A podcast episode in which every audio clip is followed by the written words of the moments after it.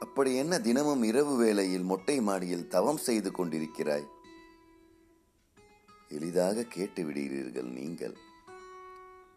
கேட்பதோடு நிறுத்தாமல் ஒருவேளை இவனுக்கு லேசான பைத்தியமோ என அடுத்தவர்களின் காதை கடிக்கிறீர்கள். நீங்கள் எப்படி நினைத்தாலும் அதை பற்றிய கவலை எனக்கில்லை.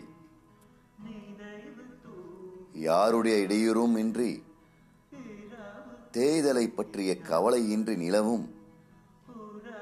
வயதாகி போகிறது என்ற வருத்தமின்றி நானும். பேசி ரசித்து மௌனங்களில் காதலித்துக் கொண்டிருக்கிறோம்.